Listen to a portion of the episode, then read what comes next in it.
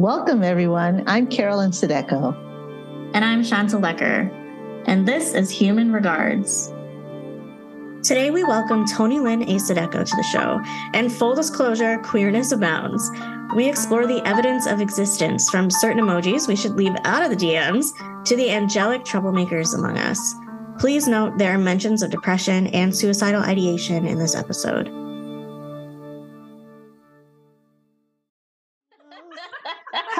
Friends. Hello, friends. Hello. It's so great at the. Are you good? I am good. I had a, now that I have my lips on. Um, they look great, by the way. Put it out there. I like the color. You need lips on? I put on clothes for y'all, so. I know. Ugh. In so many ways, you brought us into this relationship. There was like a, a much quicker trust. you created this as much as we did, you know, because that relationship was such a big part of us connecting and finding like this quick familiarity and comfort level and like jump started this whole thing. So so I that's why it makes sense, you know, for you to be here. It makes sense. I love that because I, I think about that time when we were playing lacrosse together at UCLA, and that means Carolyn never came to a game. She would have Mhm. met you. She would have met you back then. oh But, my like, gosh. just the timing of like when you all were meant to relate years later and also just bringing us back together talking about those formative years and how we share our love of music and it's really cool to like witness everyone's growth too obviously carolyn's known me for a long time like It's weird that you're calling me Carolyn right here. I, I know. So, oh yeah, maybe we should maybe we should make that clear that I do call Carolyn Ate, which means older sister in Tagalog. So I will be saying Ate. I think it just speaks to our relationship, you know. right. When you're not in the room, I call you my sibling. hmm I call you uh, Tonilyn. But then when I'm in a room with you, I think I just I call you Tone. Tone. hmm Usually, tone had been reserved for people who were closer to me, or maybe I was just more accustomed to hearing tone uh, from loved ones. But I've noticed that people are using that more. So, Tony, tone is okay. Pronouns are they and he. Thank you. You never know. Someone might be in your DMs and they got to know. Like, Oh, let's not talk about DMs. I don't know, Shanta, if you saw my stories from a few, about a month, two months ago. It no. was this whole thing about DMs and what the hell does it mean to slide through someone's DMs. And mm. it just started an uproar on my Instagram, but I haven't posted it to the to the feed or yeah, the main. So maybe I'll create a reel about it, but it was really fascinating. Is this because someone did that? Like someone slid into your DMs? This is what we were trying to d- figure out. Like oh, okay. what was sliding through the your your use of sliding through the DMs might be very different than than my definition. So we had to kind of figure that out. I bet our, our definition is probably not that different. But yeah, it, it, mm, Yeah, I think it's the question of like, does it have a romantic leaning or not? mhm. I've learned that if I'm sliding through someone's DMs, that there's that potential of someone thinking that you're trying to get with them. And that's usually not the case with me. which is interesting.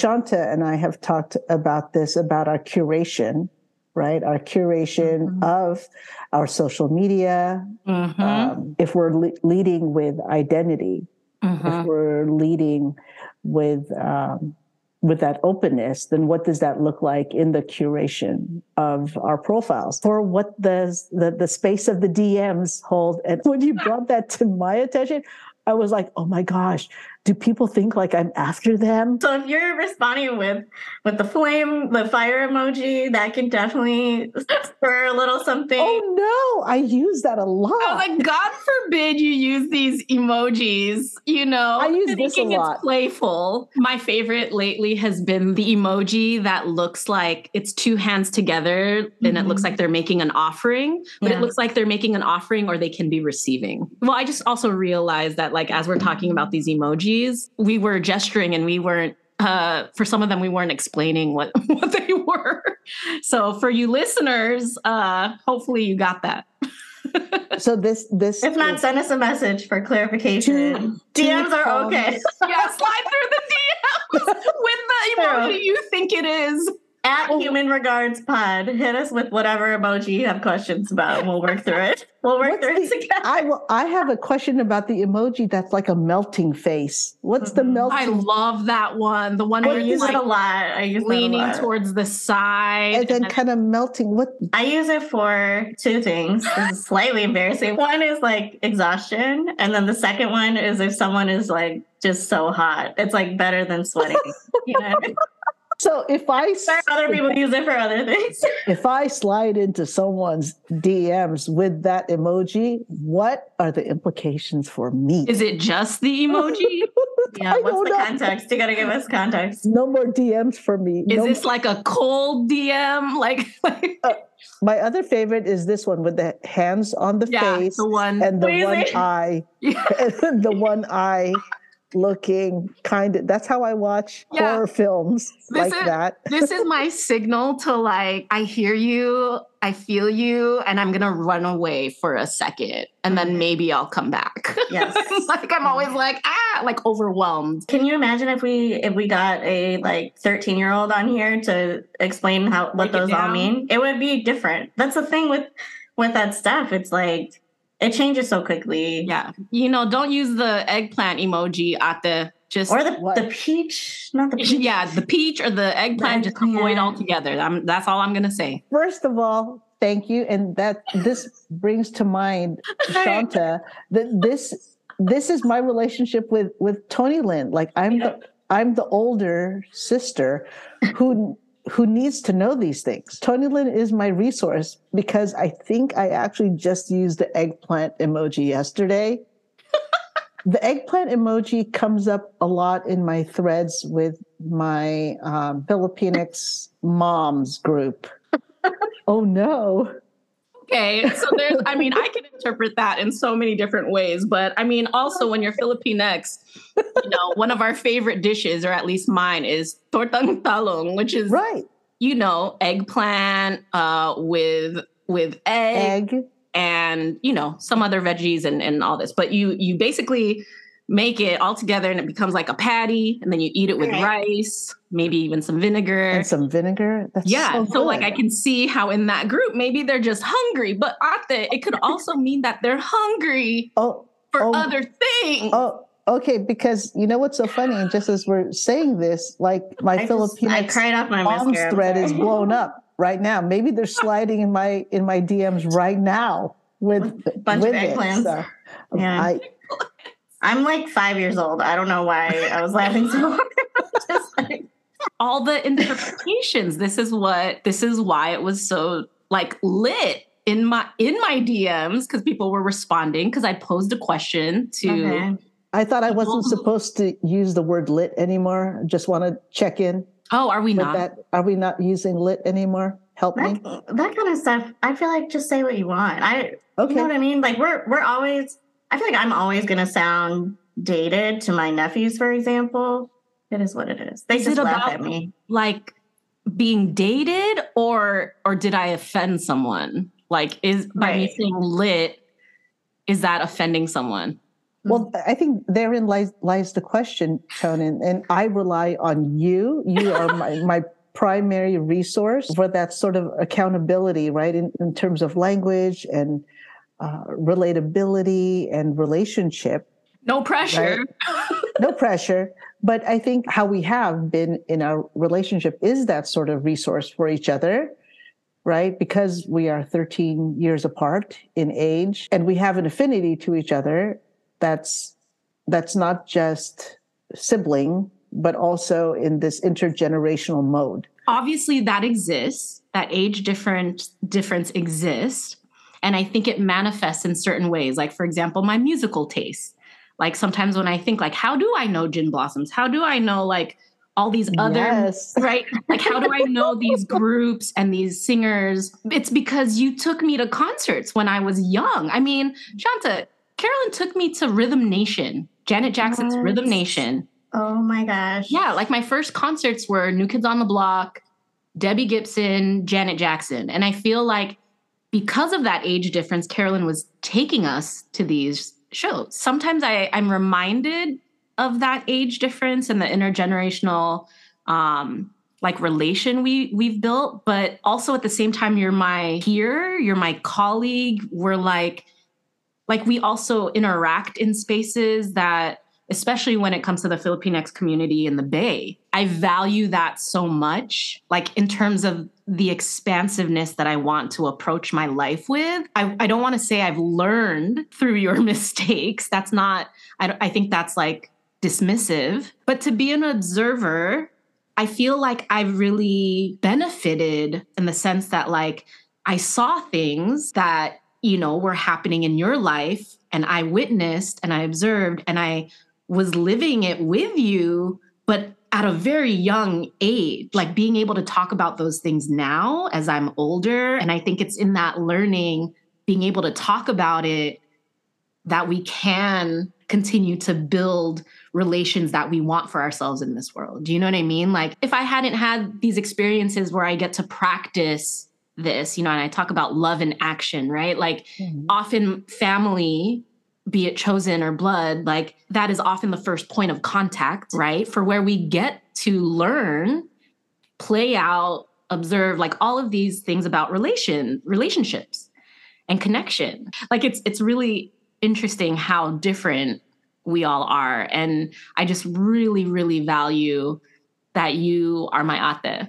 And I call I call Carolyn my MHA, most high ate, because she is the oldest um, and to me, that that just means a, it means so much. What I know what's true for me, Tone and Shanta, I've I've expressed this to Shanta. When that is uh, these layers of interaction are pathways that we can express ourselves to one another, right? And and that helps us break out of selves. right and it helps us break out of these roles that we you know that we kind of inherit as as our place markers in our family or place markers and community when I can go to you, Tone, and and say, to, can you explain this whole thing about pronouns? Tonilyn's Facebook profile was the first profile where I noticed that they used the pronoun they. And my first thought at the time was, oh, they made a mistake. And, and that was the beginning of my curiosity to, hey, Tone, what does that mean? I can ask Tonilyn questions like, how many flags are in this very diverse community that we all have? Like, there's so many flags. And, so many letters, so many flags. So many letters and flags and acronyms. And I, you know, so much learning and, and, and that's where we, I think, rely on our, on our family mm-hmm. connection to be like, well, tone now now the obligation is that you have to help me learn this. The obligation is that is that i want to learn this. I want to be curious. I want to and i don't i want to go to someone that i trust to be vulnerable in this to ask to ask a silly question. How do i do these technicalities of empathy? How do i create this expansiveness? How and and and to be witnessed in my learning in my growing by someone who's who's who could be silly, who could be compassionate, who can who can bring the realness, like yeah, sliding into DMs. I'm like, what? Uh, who could do that? And Shanta, you and I have talked about that with how we can bring into this space uh, a different language, a different way of, of approaching things, and where that feels supported, and not just supported, but like necessary and joyous. We are being playful in it. We are being joyful in it. And and still I don't know why I, I can't use egg eggplants anymore. But I know I know that I will we'll talk talk we'll, offline. Yeah, we'll talk offline. We'll talk offline. Thank you. I feel like I want to say thank you. um wow, I'm like super emotional right now. Um those are things that I really value, right? And I think my emphasis on joy and on a on a life let me just pause there's no rush take your time and like emote. That's great. I that's the whole that's literally why we wanted to do this is so that people could be could be free to to be full humans and you know Yeah. Should we segue into the the feelings wheel? I I feel I fully trust in in timing, you know, divine timing and my Mm. timing and our timing. It just feels more, you know, I my friend was making fun of me because I use the word align so much, but it's true. It's like that is the the word I have access to that feels the most aligned.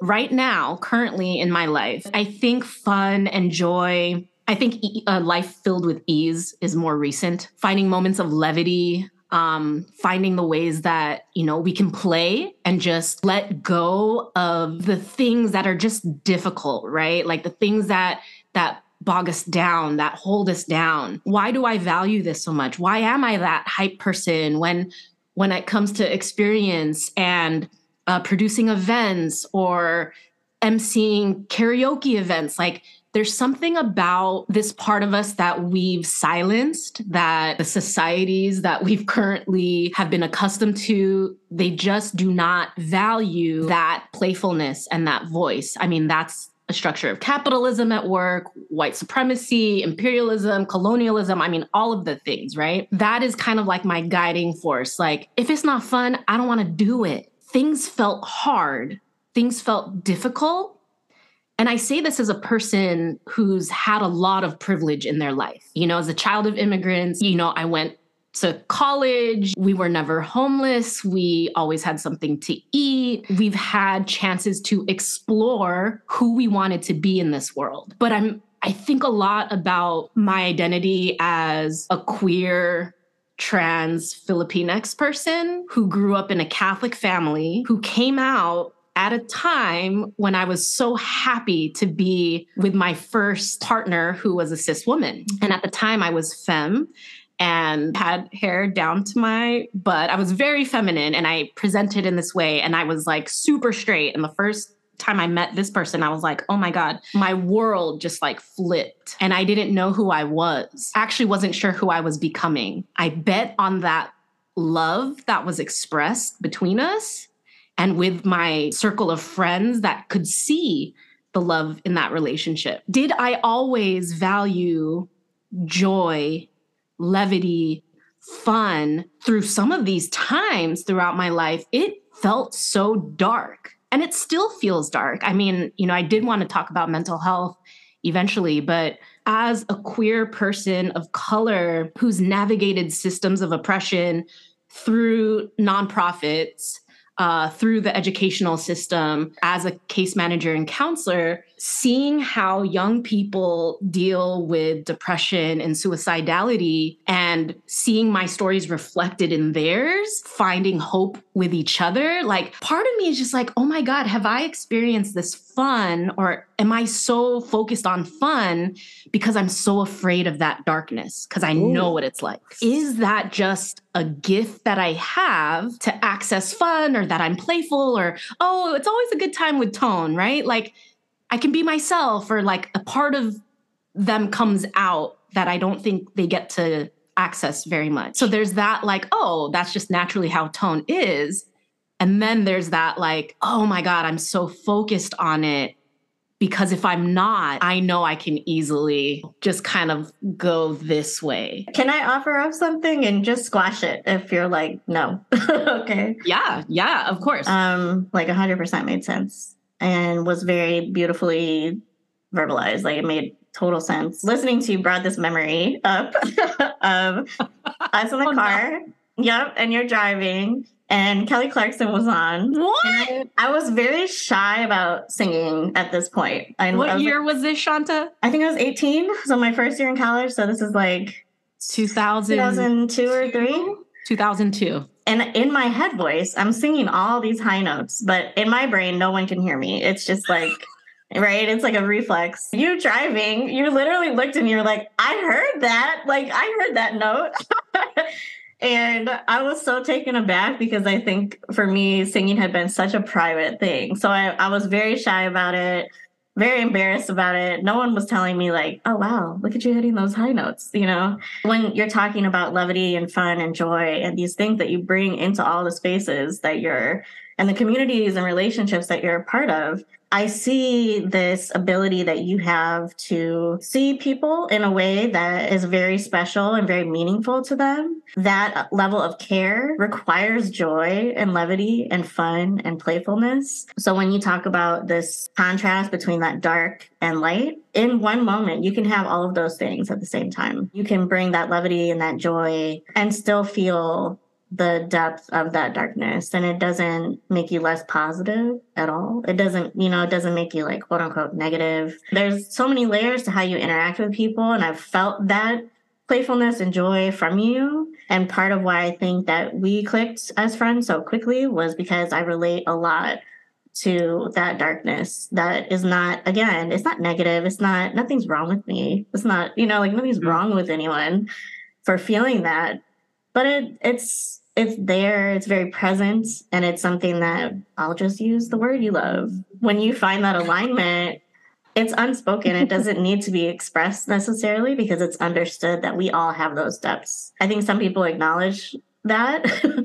some people don't necessarily. And so when I find people that do acknowledge it, that are willing to see people as that whole, I really feel connected to them. You know, maybe at the time I didn't know all of that. Like maybe I couldn't put that into words at the time, but I think in hindsight, that that was like all there. All of all of the light and the dark, if that's what we're gonna call it, all the joy and the grief, you know, all the knowing and the searching or you know like all of that as much as that sounds like a lot of things it's like that's what makes us human I, and i feel like in so many ways that's why we connected with ease I felt like I felt like oh it was, yeah, it was yeah. easy. I, I, want I want Shanta. I want you to tell Carolyn the story.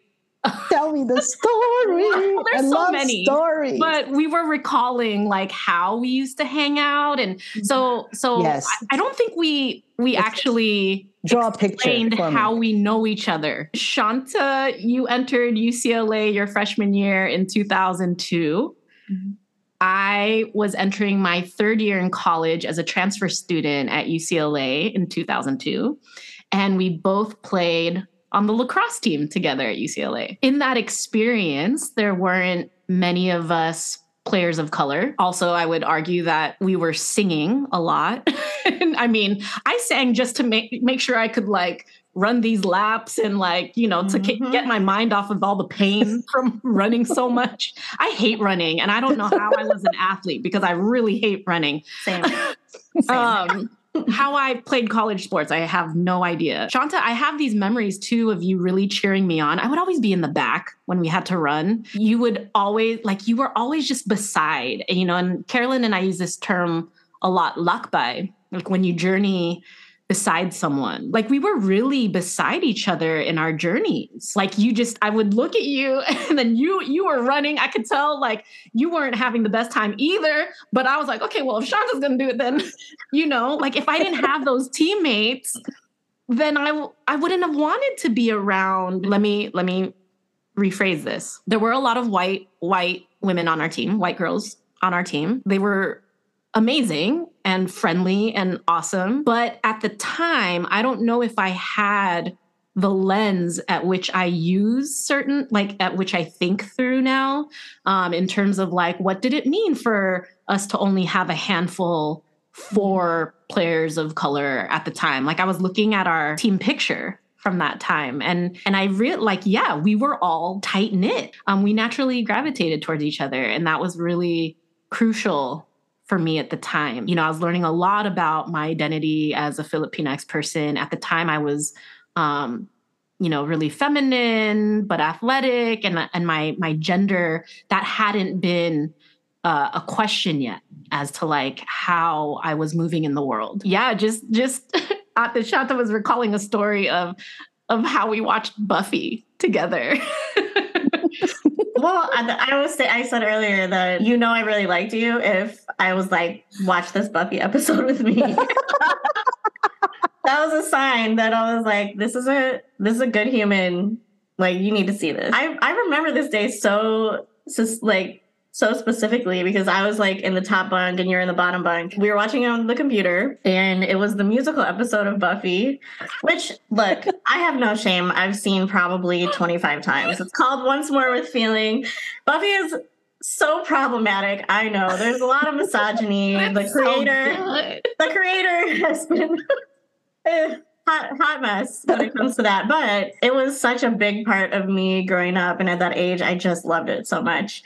And I just thought I was like cracking up thinking about this because one of the big musical numbers is Willow and, and her partner, her girlfriend, or you know, whatever they were in the show, um, sleeping together for the first time. Looking back at that, and I was like, so, so hetero, boy crazy, straight at that point.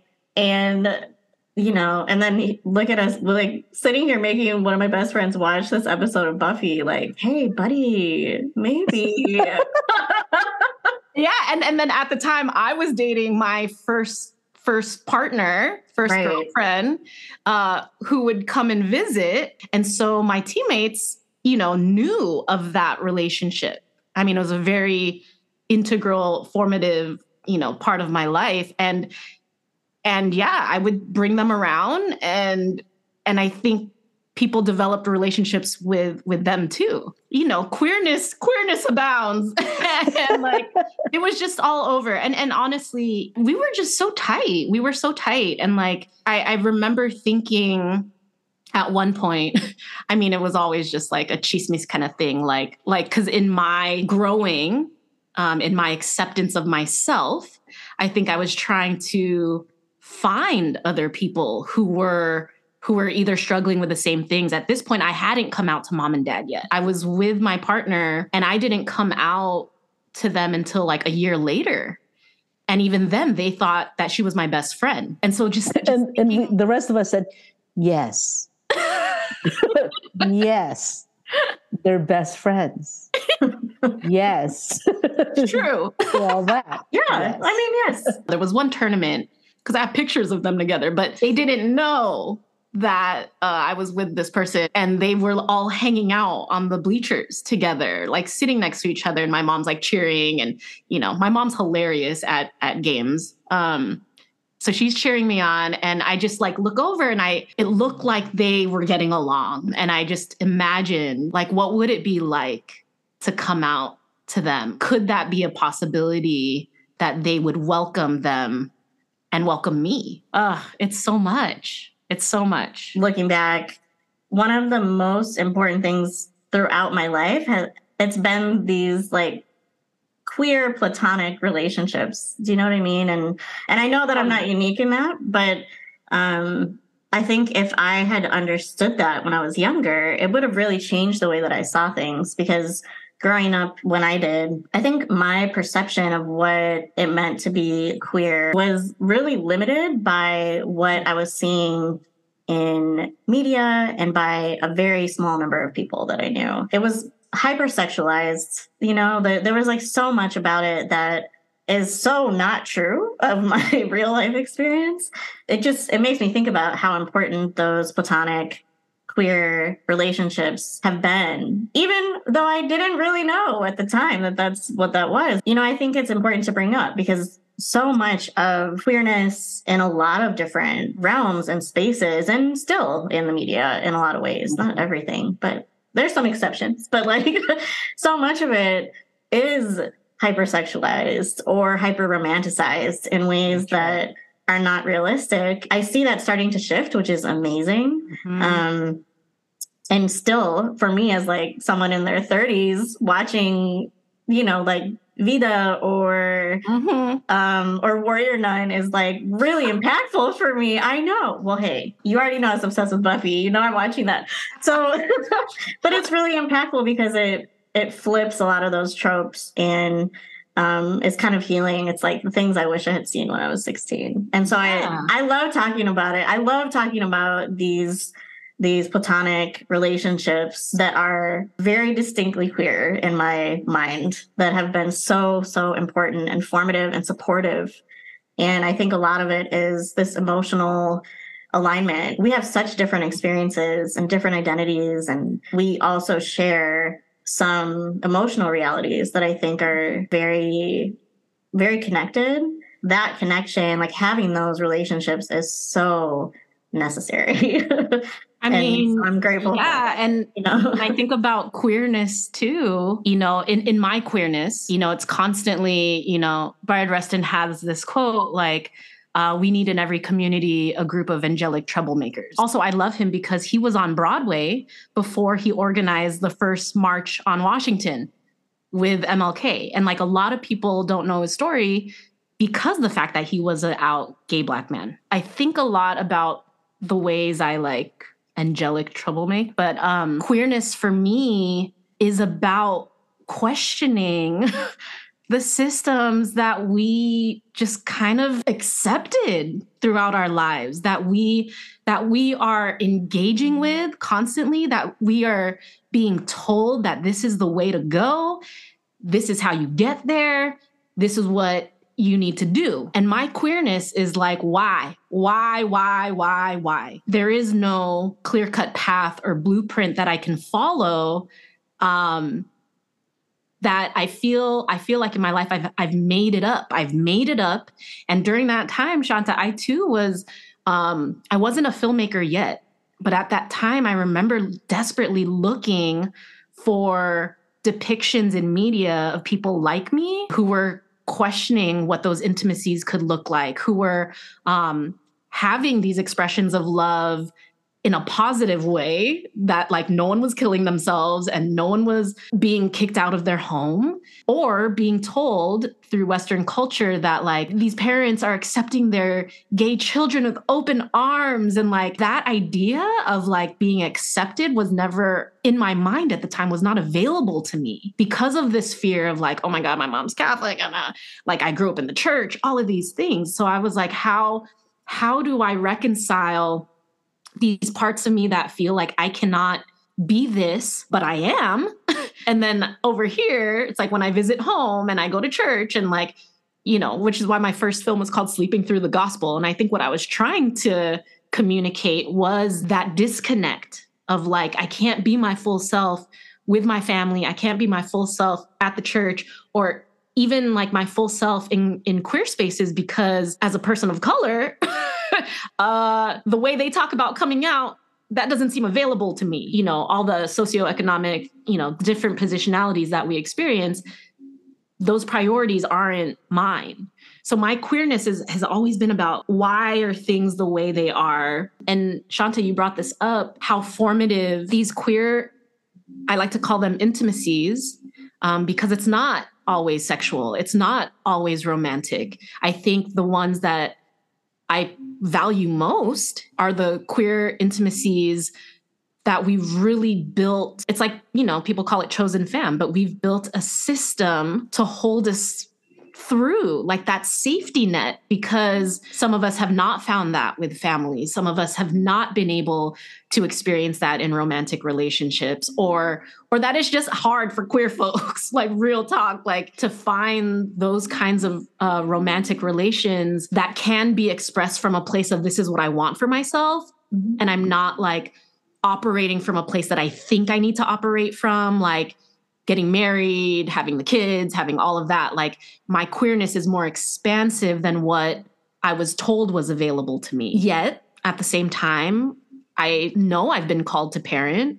I think about parenting all the time. I think about certain systems that we mostly think of in certain types of relationships, but I imagine a very, very different way for for myself you know? And and the people that i'm most intimate with are the ones who have the ability to dream up these worlds. And they're mm-hmm. often artists you know? They're mm-hmm. they're imagining how do we do things differently? They're very creative in how we relate and connect with each other. There's a lot of grace. There's a lot of room. There's a lot of patience there's a lot of like asking questions as opposed to like having definitives because I don't want to be confined by definitives when I've already felt caged for so long. Like, no, I know my spirit is like often in other realms already because it's imagining that I'm already living in these situations, that I'm already trying to create it. Now I just got to get everyone else.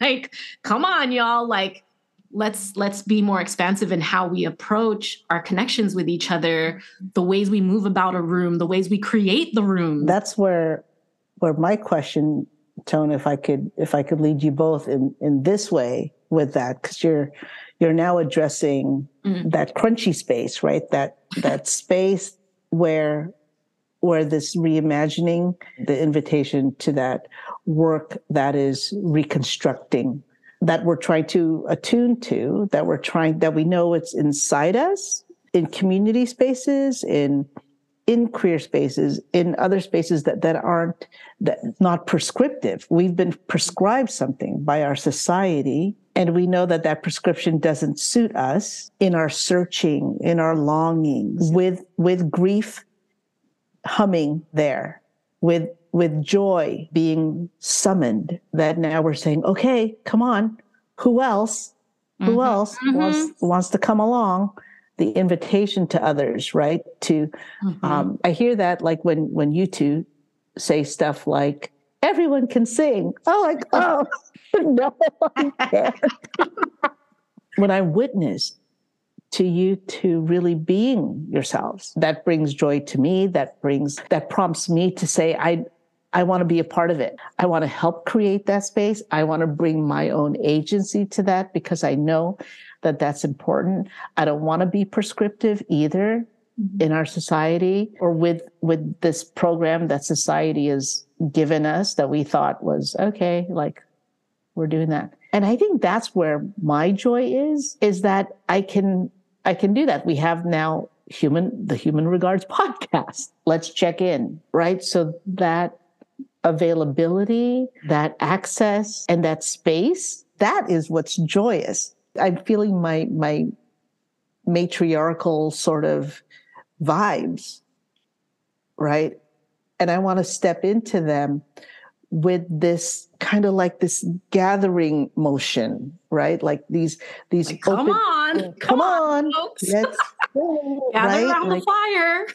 Right like it's it's it's a convening it's this convening energy that i i have been searching for for a long time. I think a lot about the environments that we're in you know? Like i don't think you were afforded or given the opportunity or chance to explore certain parts of yourself. Like i think I think now there's a reason why this is happening now. You stepping into your power in this particular way, it had to take those steps of your life. Like it had to, you had to go through, not to say that pain and grief and like hardship is necessary for these things and i don't wish you know hardship upon anyone but let's be real this is life so like your story and like your those key moments along your journey, that has all created the parameters for it to culminate in this way. It's kind of like, you know, it's like you, you talk about gathering, it's like you've been doing that within.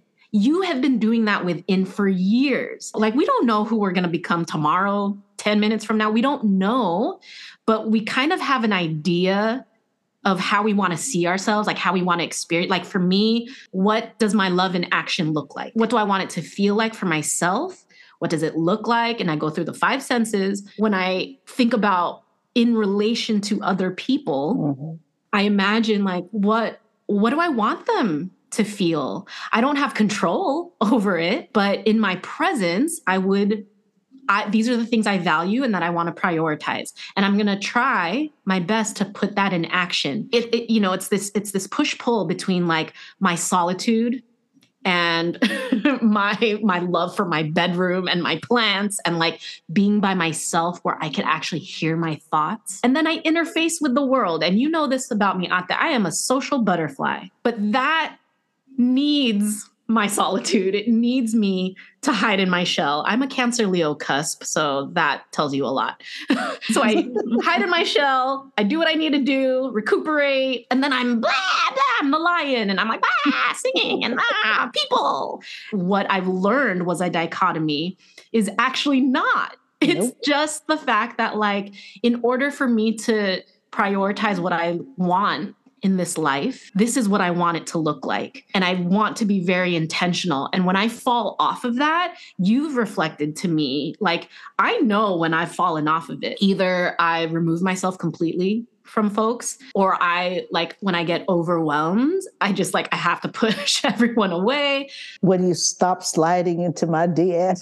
I mean, I told I told Ate like I had a really horrible December, and I, I told I told Ate um, I was actually suicidal. Um, I've been suicidal a couple, several times in my life. In December, I had lost two friends.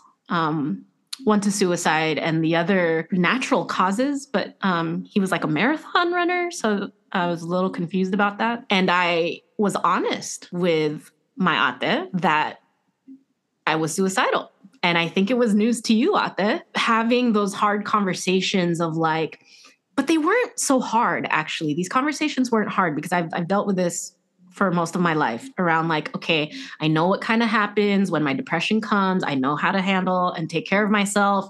I always mm-hmm. find my way out of it. But what I've learned, especially through dating, what I've learned is that I have to communicate to people, especially my loved ones, that like, oh, this is what I know. So like I told I told Ate, if you don't see me post to my stories in 3 days, if you don't hear from me in 3 days, that's a good indicator that like you need to check up on me. So I would appreciate that you just like reach out and try to find me or figure it out. How can we help each other as we journey together, right? If I don't if I can't communicate that or don't know how to communicate that, then that's one less opportunity or chance one for connection, but also of like deep connection. This is just the reality of what it means to be me. And before I used to I used to judge myself so much. Like at the time when I was 16 and dad took me to Kaiser because my religion teacher, I wrote an essay, and my religion teacher was like, I think Tonilyn needs to get on antidepressants. and so my dad and I are sitting there in Kaiser. I'm an athlete.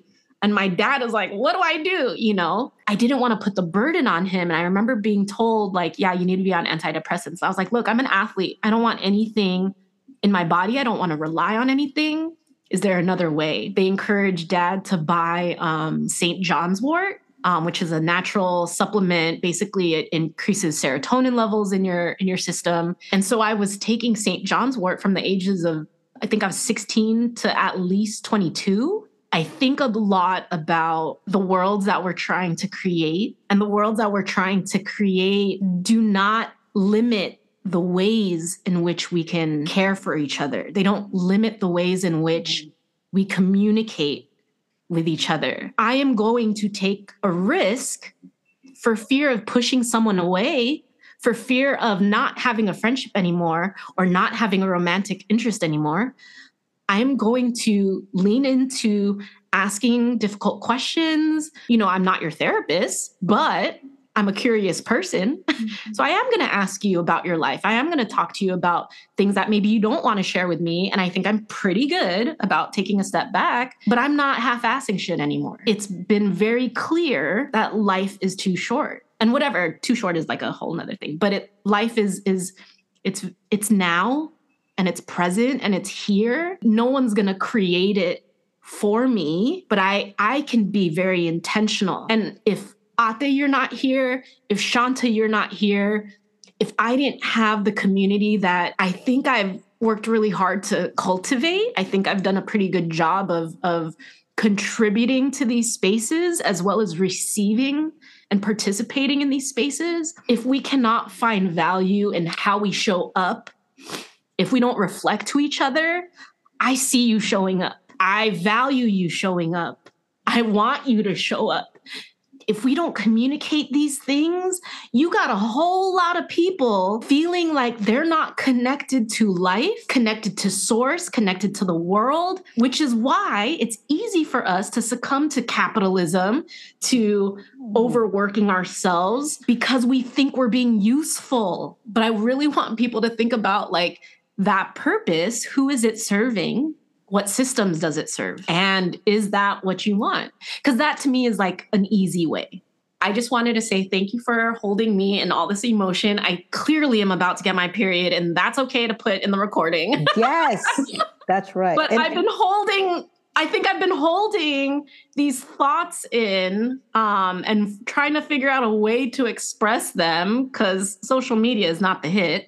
Um, human regards, human regards. clearly i've been thinking a lot and so now i'm i'm in this mode of that's great tone. That's great. Now how are you living it?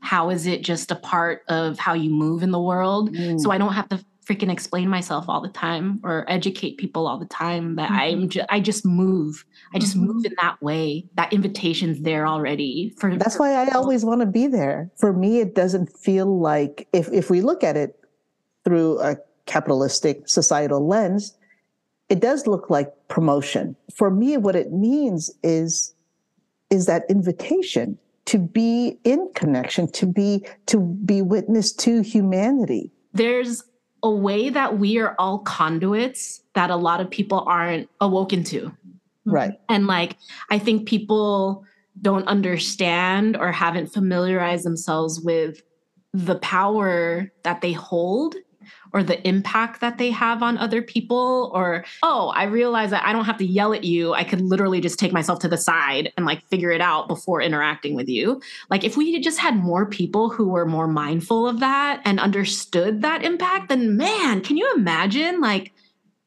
just what daily life would look like you know? And i and i think there are other cultures you know i say this as someone who lives in the US in other countries though like we talk about remembering we talk about you know unlearning the ways in which we've grown accustomed to relating with each other but when i went to uganda in 2016 to teach film with college students from New York, the ways in which I was connecting with university students from Uganda was through song. We were singing. It's just a different way or mode that people don't think they have access to. What if we had that access at our Ooh, what if what if we what if we centered people of the global majority?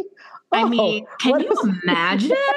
Because it's it's in my mind, it's not even a lack of access. It's like people think they don't have time because we think in these ways that are so finite that it's like this isn't going to work within how I see time and how I see my energy. You know, everything feels like there's this limited capacity and Right. what the, the first thing to go is art. The first thing to go is music. The first thing to go is the is creative movement, energy. right? Yes, all that. And all that- meanwhile, but for some of us, that creativity is literally us being alive. If we don't have it, then it doesn't feel like like I I shouldn't say we. If I don't have it, it doesn't feel like I'm fully alive. I don't feel present. I don't feel joy. I don't like uh, there's something about emotions when I'm allowing them to exist as they are and as they surface that's kind of buzzy you know if i don't have creativity i don't get that buzz everything you have have said resonates so so much and is so powerful and i just want to say thank you for being so open about a lot of a lot of this and there's something It just Like- happened, Shanta. I- I don't want to.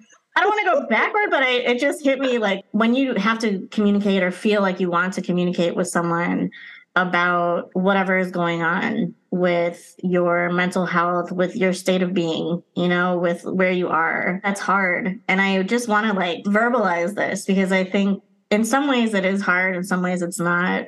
What makes it hard for me personally is in so many ways in my life, me existing and embracing certain parts of my identity means losing people and not people that are Mm. like peripheral, you know, not people that haven't mattered to me, people that in my mind are so- sort of, you know, supposed to love me the most. I love hearing about the relationship that you have. And I've told Carolyn this before because selfishly there's something corrective going on for me. When i can see that growth and that curiosity and those questions and and the way that you described how you've been able to learn and unlearn things together and have these conversations, approach things that maybe seem difficult, but really at the end of the day are just honest and true. Some some kind of corrective thing happening when when I can see that and witness that and recognize that that's a possibility because I've had experiences that are seeking that support. It gets the opposite, you know. Like I'll I receive like the you're crazy type of stuff. And, you know, at the end of the day, it's just like a really intense rejection, I think, because it's, it's me exposing this this reality. It's me just telling someone like hey this is who i am. And and them saying that's not okay with me. Like that's burdensome and i don't have room for that. So not even not even like i can't hold you. I don't even want to see that. I'm going to keep this repressed memory i have of you at the forefront. And if if you're not matching that then I don't have time today. I definitely am not trying to make this about me, but I, I just want you to know. Make it much... about you, Shanta. Make this it about is human you, regards. No, but but human like regards. Don't much... ghost yourself, Shanta. Don't ghost yourself. Man, thank God for for you though, Carolyn. But but I, like, I just want to make sure that you know whether this is in the episode or not. Just how much that resonates with me and i'm sure how it resonates with other people. Everything that, that you said i think in one space might feel really vulnerable and brave. And i'm not saying it's not. It is. And in here i just wanted to feel like you're just able to be yourself. Nothing about that is is wrong you know or off-putting or it, it it's just it's so you're just wonderful. Regular, tone. You're just it's regular. Just, no it's just it's so wonderful to get to get a chance to understand um, it's that same curiosity to understand people as they are without the pretense, without expecting it to fit a certain narrative. And so I, I just appreciate it a lot. And I'm sure that's reflected in the things that you create as well. And that's why, as much as sure, we can call it promo, I mean, I'm just like, I want to know what you're doing. I want to know. Right. I want to Exactly. know what you're creating. I want to know what you're working on if you're willing to share, um, just so that we can make sure to include that in this. Yes, well. let, let's do that because it exists, right? Yeah. Like it, it, it is the, the result of of this creative energy is not only embodied, but there are remnants, right? There are remnants, there are artifacts, there's this evidence of existence that I I know for me I value when we uh, become ancestors when we when we relate to ancestors and i'm talking on a very big Mhm. plane right what what artifacts are there for us to to remember them by some people call that history some Yeah. people call that a knowing but that can happen in things right which we can promo and it can happen in feelings. It can happen in remembrances. And that creates this paradigm of possibility that is so abundant. And i also want to say that the same father who took Tonilyn when when you were 16 Tonilyn to the doctor is the same uh, father same parent who took me and my twin sibling to the doctor when we were six and asked about human growth hormone because you know I- shouldn't be six foot tall Literally, I've had the same. Oh my God, that's wild. Same, I had my entire body x rayed because they were like, let's make sure nothing's wrong with you. By the way, the average height of women in India is not that far off for me. Oh my God, I'm like mind blown. That's so weird. tony tony was the tallest of all of us siblings the young, yeah, the youngest and the tallest. I think at this point I've surpassed dad. I think, but also as he gets older, he's just shrinking. So, that also now is like five one well, also your son Miles is taller than me now. So, you know.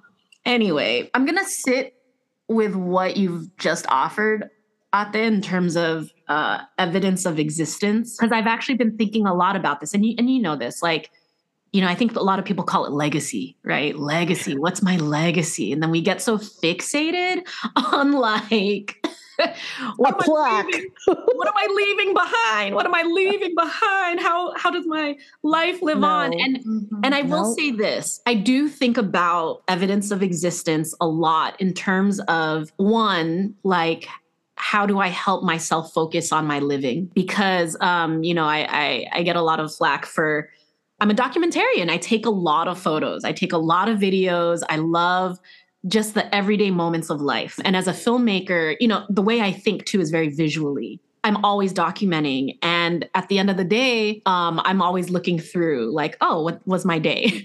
also, I'm just like losing my memory. So it helps me remember what I did. Sometimes when I'm hanging out with people, they're like, Do you have to take a picture, Tone? Do we have to? And, I'm like, I didn't have the words for it then when my friends used to call me out on it. But now I do. And I think to exist as a queer, trans, Filipinx person currently in this body, in in the world in the the life that i'm living is a testament to so many lives that have had to live in silence. Not only did they have to live in silence they were silenced not only by how they were treated but killed literally killed for being who they are or for living in alignment and living out loud. The visibility that i experience as a queer person of color who is in the theater and film realm um, I live a very public um, in terms of queer community. It's kind of, you know, I'm, I'm, just at this age where I think people are, oh, didn't Toni start X, Y, and Z? Or,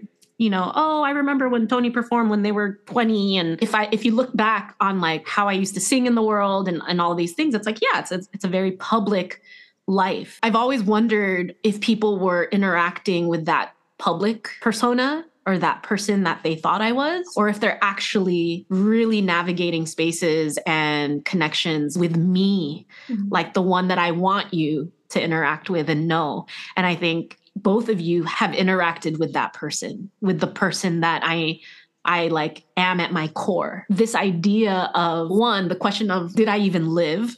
That's just like a question always. Did I even live? I don't necessarily think of will people remember me? I think I used to, but when you live with like suicidal ideation or like if that's like a part of your story um, i think it's natural for people to wonder like oh what would my funeral be like? Who would be there? What would they say at my eulogy? And i want people to say that they felt safe with me that they feel they could be themselves. And so when i think about legacy that's what i think about. I don't necessarily think about things. I think that's not afforded to me Ate in terms of like intergenerational wealth, right? Like I'm not gonna leave a house behind. You've got a whole I bunch mean, of tablecloths yeah. waiting for you. who who and, knows? Who knows? Actually, let me rephrase some artificial that. flowers. Some artificial flowers. That's all you. But I think about living artifacts as like people in their power, people who maybe have crossed my path if I want to leave with anything, it's that we all have the ability to connect with people in this way and that we only go as far as you give yourself permission. Permission to see yourself as a part of that collective that you as an individual have so much to offer and a lot to learn and a lot to receive but a lot to give. How do we like orbit each other? How do we like how are we part of each other's orbits and and constellations and how do we just support each other you know and with with our hearts knowing and with our hearts desires. The one thing that i would love a chance to, for you to talk about just for a minute or two is like how can people follow up with you? Again i think a lot of what you said was like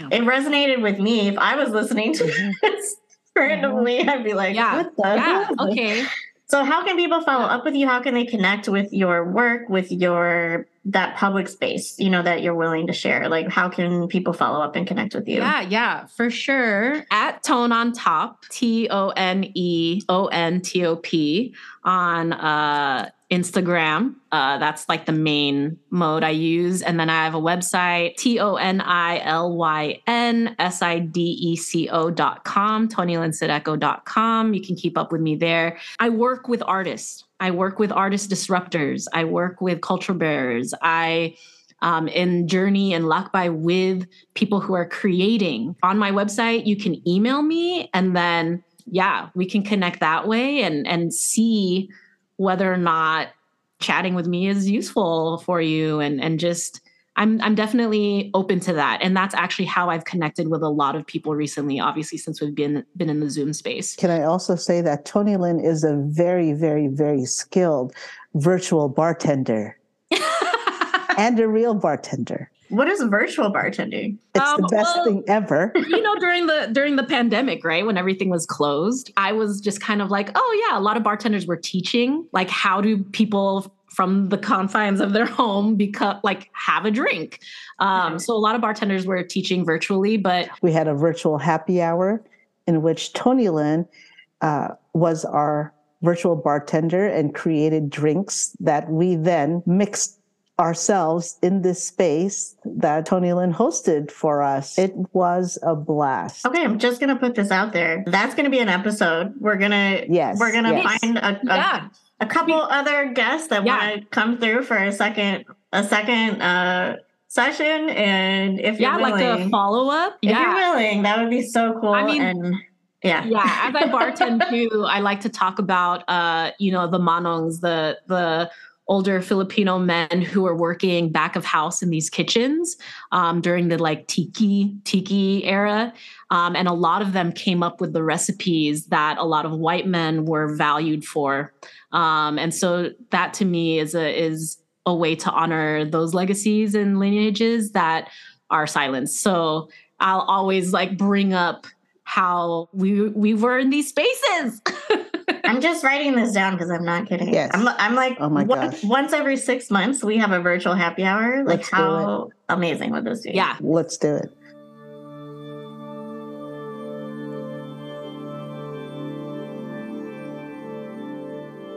Follow Human Regards on Instagram at Human Regards Pod.